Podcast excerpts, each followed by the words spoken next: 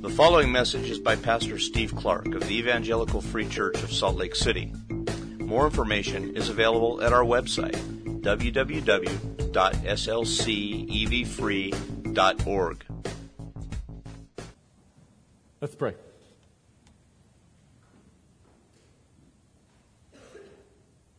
Father, we give you praise and we say thank you for the fact that we just sang about that you sent your Son into the world. Really, that's the subject of, of every text. That's the subject of every Sunday. It's the subject of, of all of our worship that you sent your Son to redeem your people and to change everything.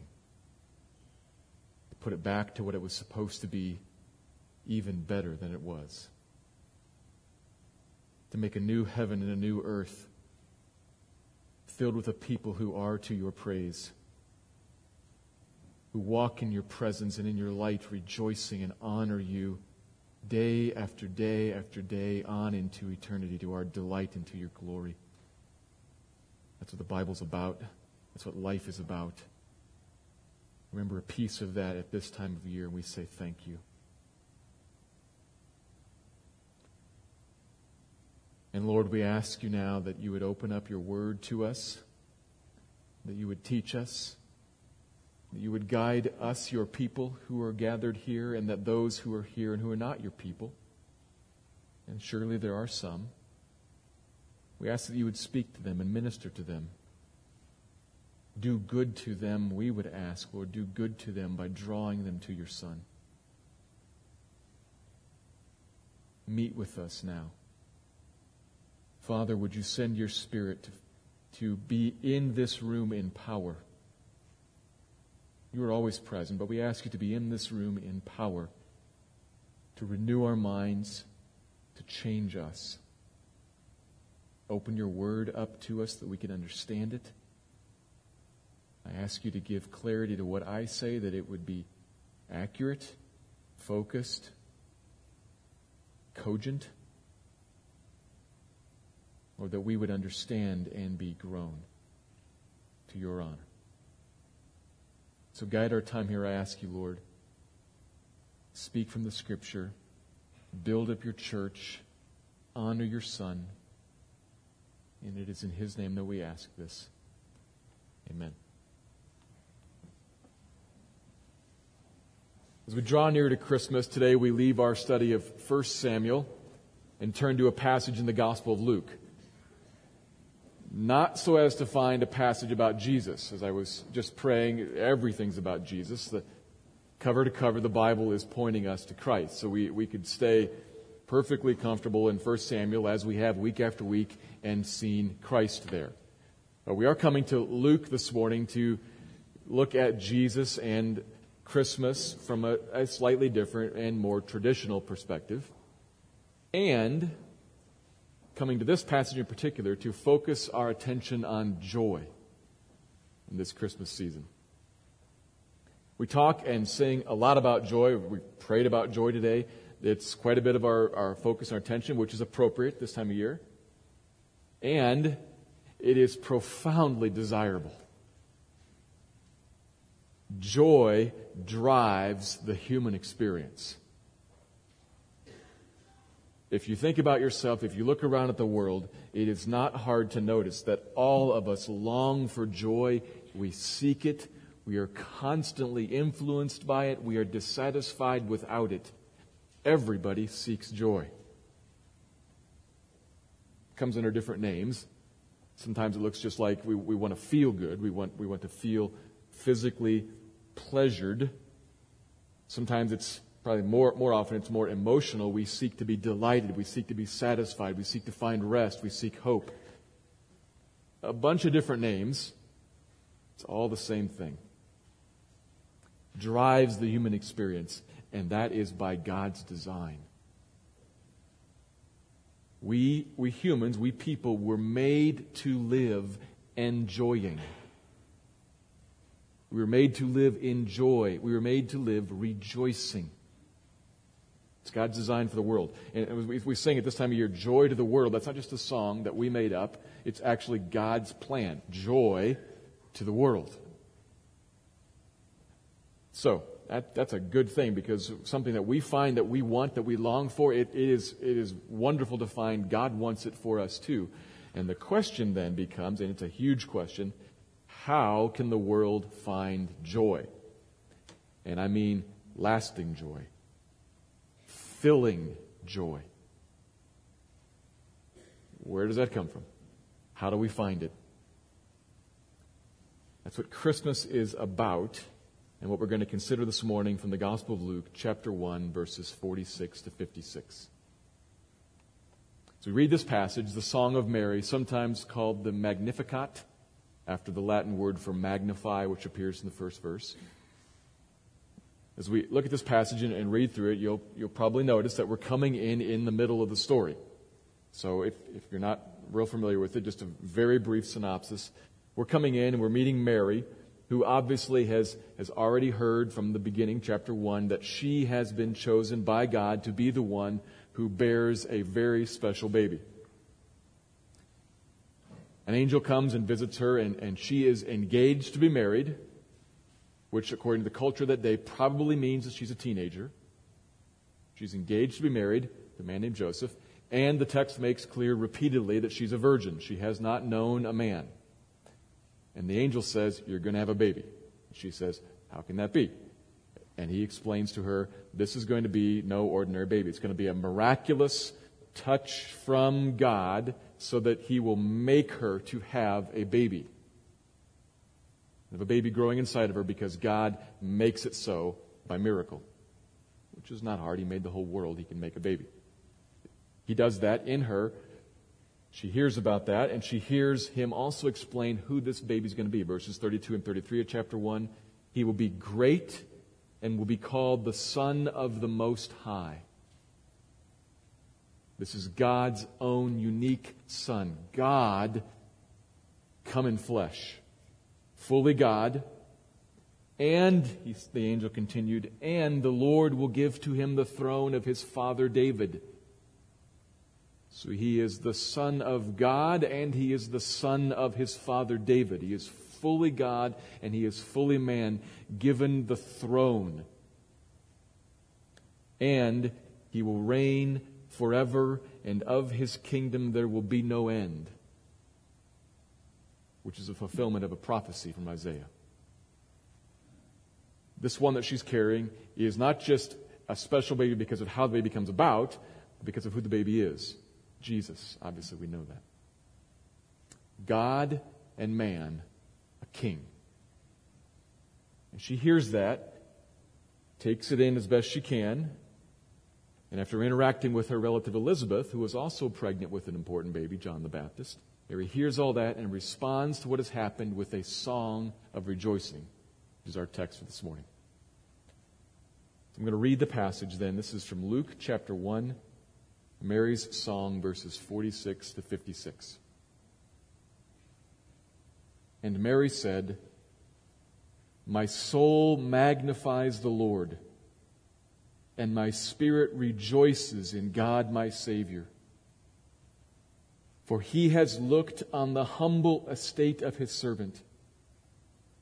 For behold, from now on all generations will call me blessed. For he who is mighty has done great things for me, and holy is his name. And his mercy is for those who fear him from generation to generation. He has shown strength with his arm. He has scattered the proud in the thoughts of their hearts. He's brought down the mighty from their thrones and exalted those of humble estate. He's filled the hungry with good things and the rich he has sent empty away. He has helped his servant Israel in remembrance of his mercy, as he spoke to our fathers, to Abraham, and to his offspring forever. And Mary remained with her, Elizabeth that is, about three months and returned to her home. The word of the Lord, Luke 1. It's a song or a, a poem that expresses to us, and here's the, here's the main point that I want to I want to bring before us this morning. Then I'm going to break it in half and make two subpoints from it. But the main point I'm working on this morning, I'll express it in this sentence. Lasting joy is found in receiving and remembering what God has done for you in Christ. Mary finds joy, and so can we. Lasting joy in receiving and remembering what God has done for his people in Christ. It's the main point. I'm going to break it in half now. Here's the first, the first subpoint, the first observation I'll make this morning. And again, I'm working on the idea of joy, rejoicing that comes from something. There's two things in this passage that it comes from that we are to receive and remember. And I just, I just want to visit again. I got to come back to this. Joy is important. It's important in two ways. It's, it should be important to you because you want to feel it, you want to experience it. And you should recognize it's important because it's what honors God. A people who are rejoicing in Him greatly honor Him because the rejoicing in God is declaring something about Him. Th- think of how our joy declares something about the object. When, when we say of some, pick something simple, a car. Yep, that's a nice car. That's totally different than, wow, have you seen this car? Right? Totally different. Why is it different? Because of the response, the emotion in one of them, the joy. One person obviously really likes their car, and another person is declaring the car is likable. Totally different. God is great. Oh my goodness. What a God. Totally different. And I would suggest to you, God is actually dishonored by the emotionless, dead declaration of his greatness. Joy is critical. And you can find it and walk in it, experience it, and honor God with it if you remember and receive a couple of things. Here's the first one. I'll put it to you in a command. Rejoice in the Lord, for he has done something great. Rejoice in the Lord, for he has done something great. And you hear the dynamic there. Rejoice in the Lord, for he has done. There's, there's some reason to rejoice in the Lord. He has done something great. Start in verse 46. Mary said, My soul magnifies the Lord. That is, my soul exalts, lifts up, magnifies, makes much of the Lord. And we will misunderstand that word. Someone's pointed this out. I'm not, I didn't make up this illustration. Somebody else came up with it. But somebody has pointed out we will misunderstand what's going on there if we think of magnify as in something I do to something small to make it look big, like using a microscope magnifies a cell. The cell's a little bitty tiny thing that you can't see until you magnify it. If you're thinking of magnify as something you do to make it bigger, you completely misunderstand what, what she's getting at here. What's going on here is magnify in the sense of so the illustration continues what a telescope does. A telescope takes something vast that's way, way, way, way, way far away from us and out of our view and makes it appear a little closer to what it actually is. Makes it a little bigger, still not what it actually is in scope and in size and in magnitude, but a little more. That's what we should be thinking of when we think of magnify. My soul magnifies. My soul exalts. My soul declares God is great. Not as great as He actually is. I can't get there. I still live far from Him. But I'm, I'm saying there's a little bit more that I'm getting a hold of here. My soul magnifies the Lord. He is great. He is large. He is beautiful. Next line, verse 47, parallel. Help us keep understanding this. And my spirit, parallel to soul, rejoices in, parallel to magnifies, God my Savior, parallel to Lord. So we see here our first little hint of where joy, of where joy comes from, of, of how lasting joy can be found, of how we can walk in, experience this joy. And we see the hint in the connection of magnify and rejoice. When something is seen to be, to be closer to the, the actual scope of the matter, when we see something about God, a magnifying happens, oh, you know, a rejoicing happens also. The parallel sentence tags along.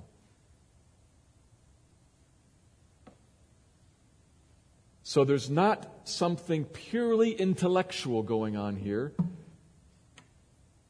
A declaration of, man, God's big. There's also a rejoicing, which is an emotion but it's not non intellectual. There's a magnifying, an understanding of the scope of something and its goodness. These two things are tethered magnifying and rejoicing. Think of a meal that's put before you. There's food on the table. You get that. You can see it. And as you first take a bite and you taste it and realize this is something. Wow. Nice. Magnifying is happening. You might even find yourself saying, Have you tried the mashed potatoes? Wow. And right along with that is coming joy. Because you are now happy to be able to take another bite as, as you grasp something of how good this is and some, some new enlightenment, some new understanding, it's growing, it's magnifying, and rejoicing is coming right along, right along with it.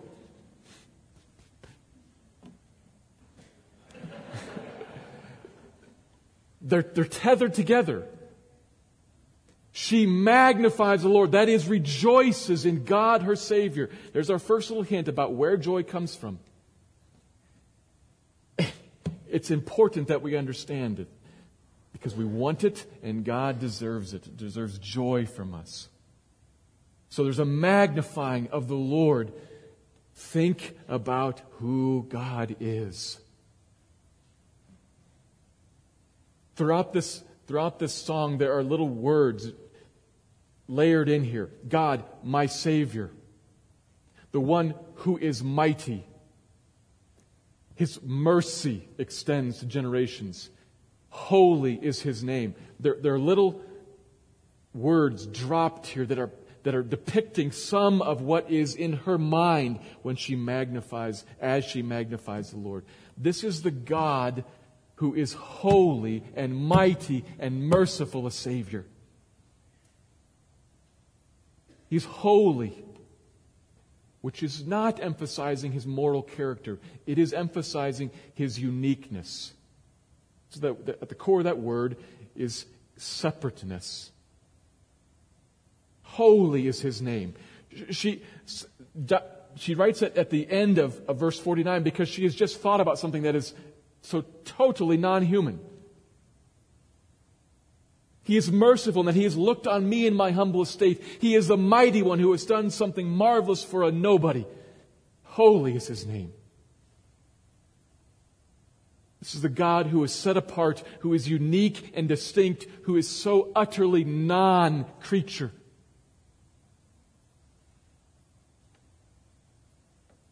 He's not a superhuman. He is separate from us, existing outside of the creation before there was anything, anywhere, ever. He was eternally existing in three persons God the Father, and God the Son, and God the Spirit. Holy, holy, holy is his name.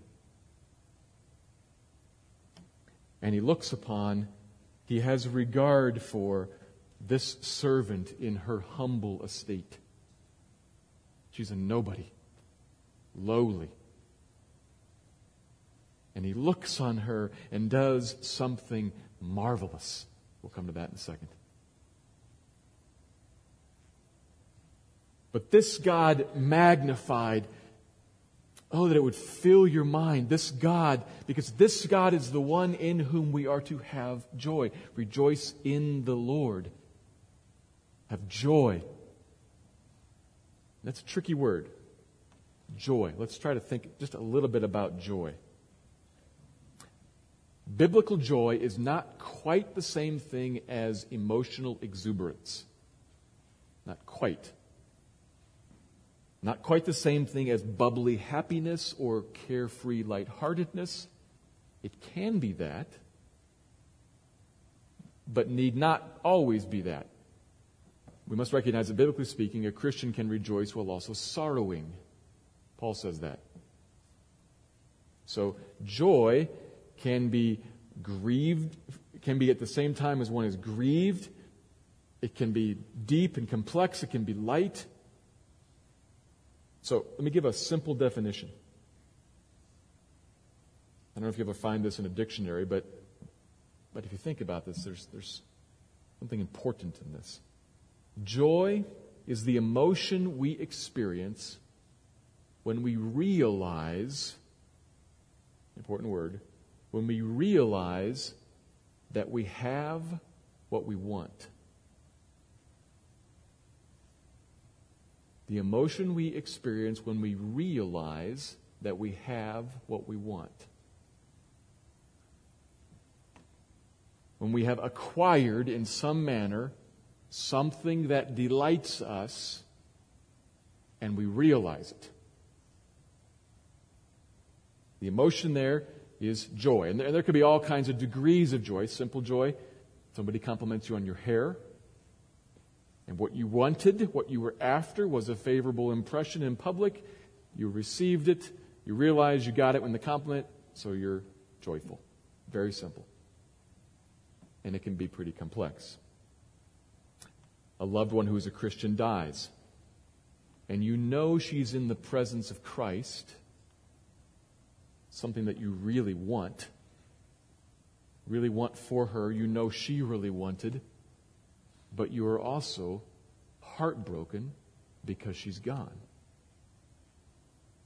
So as you think about, as you realize that she, at the very moment that you're crying, that she is in the presence of Christ in all of his glory, singing in tremendous, full-hearted exuberance, as you, as you realize that there is a very clear joy. You have what you want, and you realize it, and you are also then sad because she's gone. That's very complex. But it's also joy.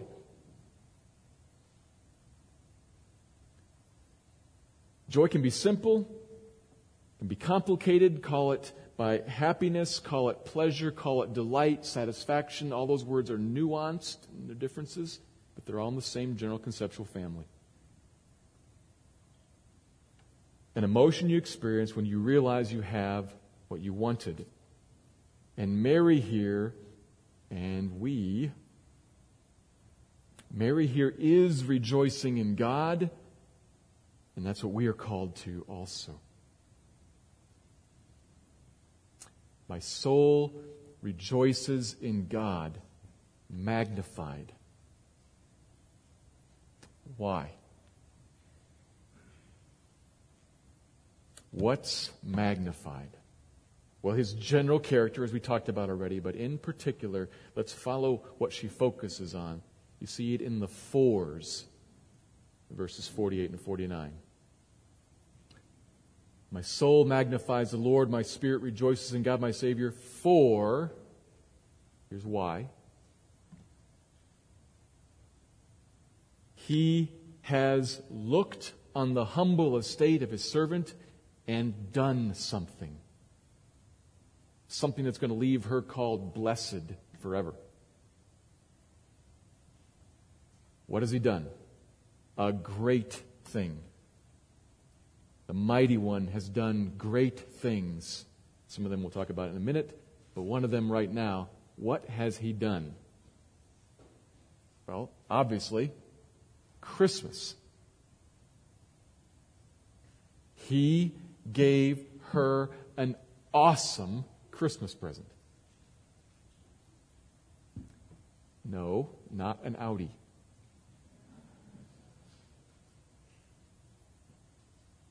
I put it like that to, to get a little laugh because I want to also point out that there is a tremendous indictment on us all in that a bunch of us would love to get an Audi.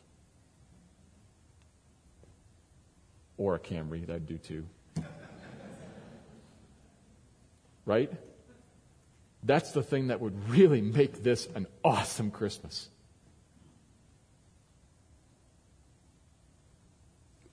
It should break our hearts. Those of us who are Christians, it should break your heart when you look at yourself and you realize that's true. I would leap for joy if I found a no strings attached, all bills paid Audi in my driveway day after tomorrow. But that not happening, I'm not going to leap for joy day after tomorrow. Because all I've been given is Jesus. Do you see that? I'm trying to present this a little bit lightly to you, but that should stab you and make you cry. Because that's where we, that's where we live. Friends, that's where we live. If you got an Audi or fill in the blank, I mean a computer game that you're longing for or the new shotgun that you're dreaming about or, or, or whatever, if you got that, woo! That would be awesome, but, but not getting that, all you got is Jesus and that is real and that is tragedy. Tragedy. Mary remains flat broke, a nobody in a nowhere country. And the Lord magnified in her mind, she rejoices in him because he has done something awesome. He has given to her the Messiah. For her and for all on down through the generations who fear him, wherever they may be found in the world, even you and I.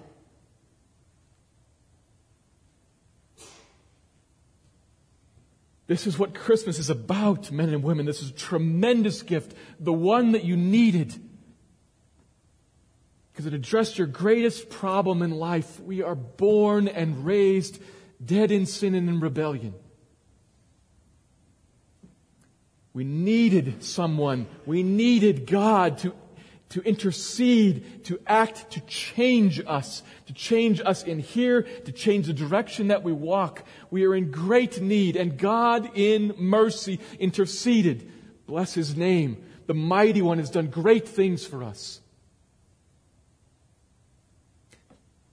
We needed a teacher to point the way because we are fools and we walk in ignorance and in darkness. And He gave us Christ as our prophet we needed an intercessor to gain us access to God because we are wicked and an offense to Him and denied access.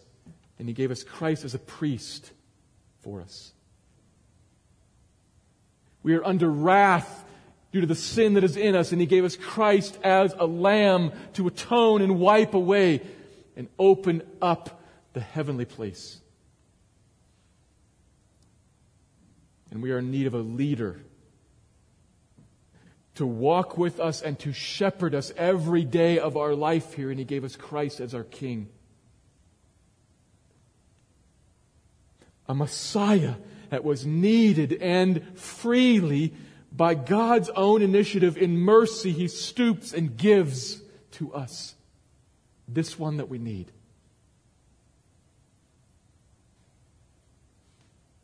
God looked upon a world lost in sin and in need of him to act, and he did. It is an awesome thing that God has done for us. Rejoice, Christian. Rejoice in the Lord because he has done a great thing. You have received. Do you realize? Do you remember? You have received that which you want. Unless, of course, you don't want it.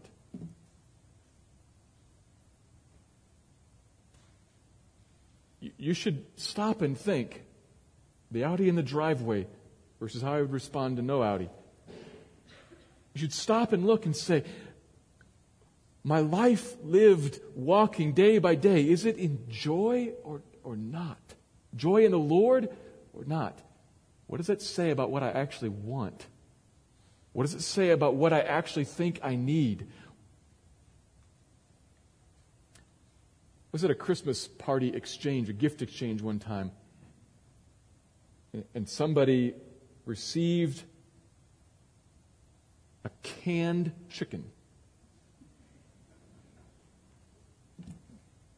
That's how people responded.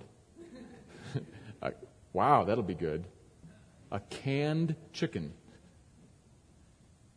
And as the person's thinking about what food pantry to donate this wonderful item to, the one who gave the gift says, Oh, look more closely. Turns it upside down. No, it really is canned chicken. Keep looking. This went on for a little while. Long story made short, if you looked very closely, you'd notice that the label had been repainted, and you could just tell by the paint not quite matching. The label had been slit, a gift certificate had been slid in behind, sealed back up, and painted. Finally, this receiver of the gift gained eyes to see and realized that he had a treasure in his hands. I would suggest that some of us are not walking in joy, are not people who live in joy because you think you've received just something like a canned chicken and you want to get rid of it. And may God give you eyes to see you have a treasure in your hands hidden in there, snuck in there, is a tremendous value to you. The thing you need. Your carnal eyes look at it and say, garbage. May God give you eyes to see that He has done something marvelous in giving you a Messiah like this one. And if this Lord would be magnified in your eyes, if you would see Him as Oh, so awesome, so wonderful, and so great, mighty and omnipotent and merciful to stoop to give himself to you, then joy tethered to it would flow. May he open your eyes and may you see the goodness of this God and what he's done for you in Christ. Awesome is his name. Rejoice in the Lord. He has done something good. And the second observation rejoice in the Lord, for he is remembering his promise to do even more. Rejoice in the Lord, for he is remembering his promise to do even more. Verses 51, 52, and 53 describe in brief terms an upheaval a reversal of life situation, putting the shoe on the other foot. And because Mary sees this with eyes of faith, she describes it as if it's already happened. I mean, it hasn't happened quite yet. The baby's not even born as she's saying this. So there's still time to come, but she sees it as a done deal because God has acted. He's taken the final step, akin to how when, if we were to talk about World War II and we look at the Allies landing in Normandy in France. When they did that, the war was over. Now, it wasn't over, but it was over. What she's describing here hasn't happened, but it's happened. And it's happening. He's remembering his promise to do even more. His strong arm, it says, look at those verses 51, 2, and 3. His strong arm scatters those who are proud in their hearts. brings down the mighty from their thrones. He's tearing down the high and the mighty, the powerful, or as, as uh, uh, verse 53 says, the rich. He's tearing down the high, the mighty, the powerful, the, the haughty, the rich, the powerful, the influential, tearing them down and in their place, overthrowing them, lifting up, exalting the humble, the lowly, the meek, and the poor. Is an upheaval of the world. For whom? Uh, on behalf of whom? Well, we have to notice very carefully. This is not just a general political manifesto. People have taken verses like that from here and from elsewhere in the Bible, to take them and lift them out of their context and said, look, this is what God's about. God's always about poor people and always against rich people. That's not true. It's set between two verses 50 and 54. 50. He has mercy on those who fear him. 54, he has helped his servant Israel in remembrance of his mercy that he promised to Abraham and his seed forever, his offspring, his children forever. This is limited. This is not a universal deliverance of all the poor, of all the powerless.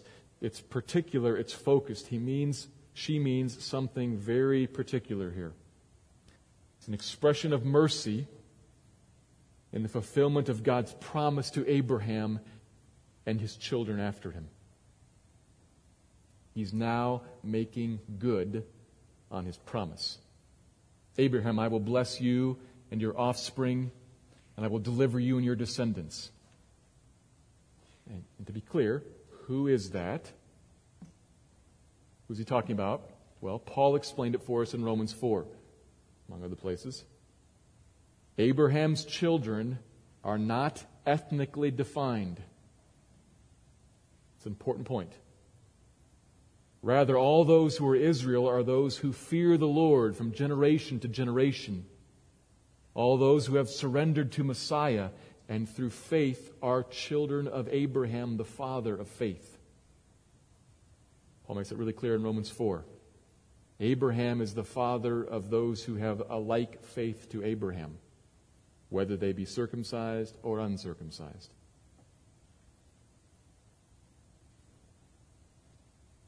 So, you are a Christian. You're in this promise of mercy, grafted into Abraham's line. Bless God. Because Abraham's tree is the only one that's going to be left standing at the end. Bless God that you've been grafted in. Abraham and his children are going to enjoy a tremendous reversal of fortunes here 51 and 2 and 3, summarizing a vast change. He's remembering his promise and doing it in his timing, in his way. What is this about? Well, think.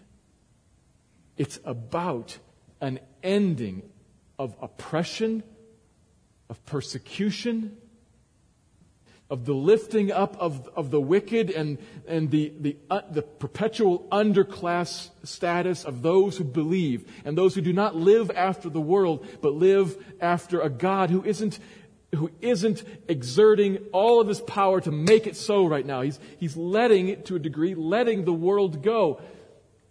And we follow him and we find ourselves at odds with the world that creates problems for us. Sometimes very, very physical, open warfare and persecution. Ask the, the, the Uduk among us.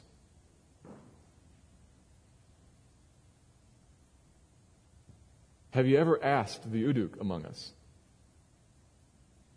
I mean, they, they, are, they are perhaps less among us now because of their, their one o'clock worship service that's in their own language they can understand a little better but they're still around. Have you ever asked them? And just listen to them talk about 10 years of warfare against Muslim government of what is now North Sudan. As they would come and kill them, burn down their villages, deny them water, abuse their women, because of the name of Christ. People who have been in this room within the last few hours and will be again in the next few hours have experienced that. That's real in the world today.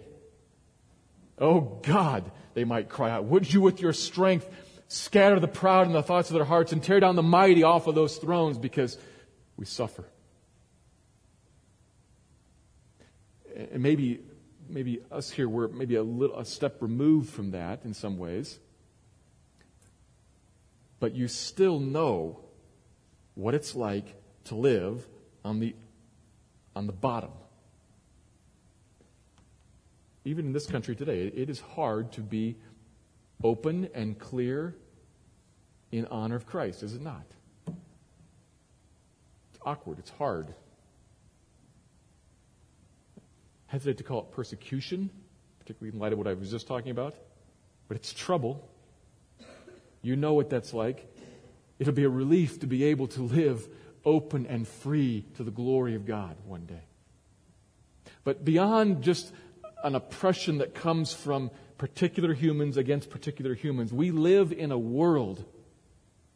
When he's talking about an upheaval, it is placed primarily in an interpersonal political context, but the whole of the upheaval is going to be much wider than just political, than just interpersonal. We live in a world that is filled with suffering and pain and loss and hardship. That's what it is. It's all due to the fall. It is all due to the fact that sin reigns in this world and the creation has been subjected to a groaning and a futility, and that is all going away.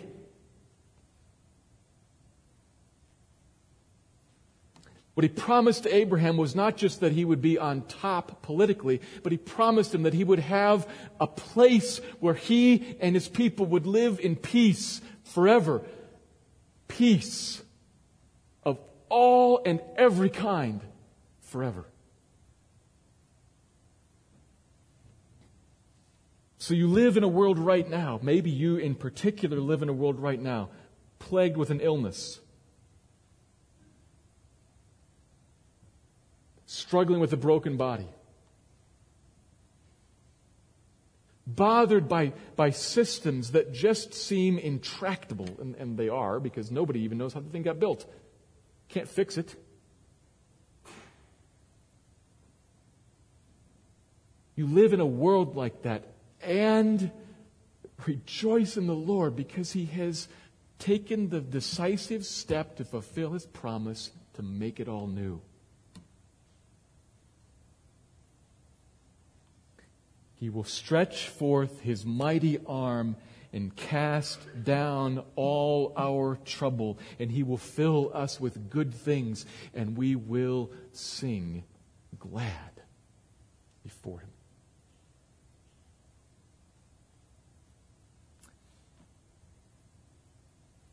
Remember this now, every day, amidst life here, for two reasons one about you and one about everybody else. The one about you, as you remember this, I'm saying what I've said already, as you remember this, as you receive it yourself and remember it, the Lord magnified, tethered to that is joy in you, and you want joy. This, this, is, this requires, man, I, this, this is probably the, the, single biggest fight that I fight with myself day after day after day. It requires that one engage in a war here to take captive thoughts. Because the junk, the trouble rises up all the time. I can find plenty of reasons to complain. I, I am a, I'm a born glass half empty person. I complain, I'm negative, and then I complain and I'm negative. After that, I complain some more. It's really easy for me, and I have to take thoughts captive and say, no, he has done a great thing for you, and he is fulfilling his promise to do even more. Why so downcast, O oh my soul? Put your hope in God.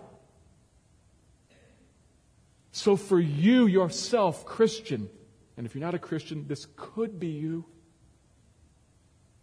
But for you yourself, Christian, for you, there is great reason, great incentive for you to take thoughts captive and realize, to remember that you have what you want. You have an awesome God who is drawn near to you to bless and is going to do even more still. But then, secondly, for everybody else, because God does not mean for any of his blessings to terminate in the blessed one. We are blessed to be a blessing. And so he means to give to us joy because what does, follow this, what does joy in you, a realizing that you have what you want, what you need, what blesses you and will bless you forever and ever, what does that do? It frees you to die. It frees you to give everything else away. I mean that at least first, figuratively, but literally also. It frees you to give away your time. It frees you to give away your, your personal preferences. It frees you to give away your stuff. It frees you to lay down your life, to serve, to sacrifice, to love other because you have been first loved and have what you need, can't lose it. He wants to communicate to you. He wants you to walk in joy for your sake and because it releases you to live for everybody else. We love because He first loved us. He first loved us that we might love. So, Christian, I plead with you seek your joy chase it down, run hard after it. And would you, oh, may God help you, and may you yourself fight the fight of holding up in front of your eyes all the good that He has done for you already in sending Messiah, and the sure promise that He's going to do even more. He's going to make everything new. Christmas starts that. Advent. The second Advent finishes it. The first one happened, the second one will. Trust Him and rejoice in the Lord always. And again, I say rejoice. Let me pray. Father, would you descend upon your people? Open their eyes. Give them eyes to see the treasure that they have in their hands. Would you magnify yourself in their eyes and lead them to great rejoicing? And give it legs. That it wouldn't end in the next five minutes or the next five days, but do a work among us that is a renewing and reviving work that makes us a different church and a different people people who know another level of joy, another experience of joy. We need grace from you for that, Father. That's why I ask you do it. Do to my heart, do in the hearts of my brothers and sisters here, I pray. Christ's honor among us and for the good of the nations and for the delight of my friends' souls here, I pray you do it. Amen.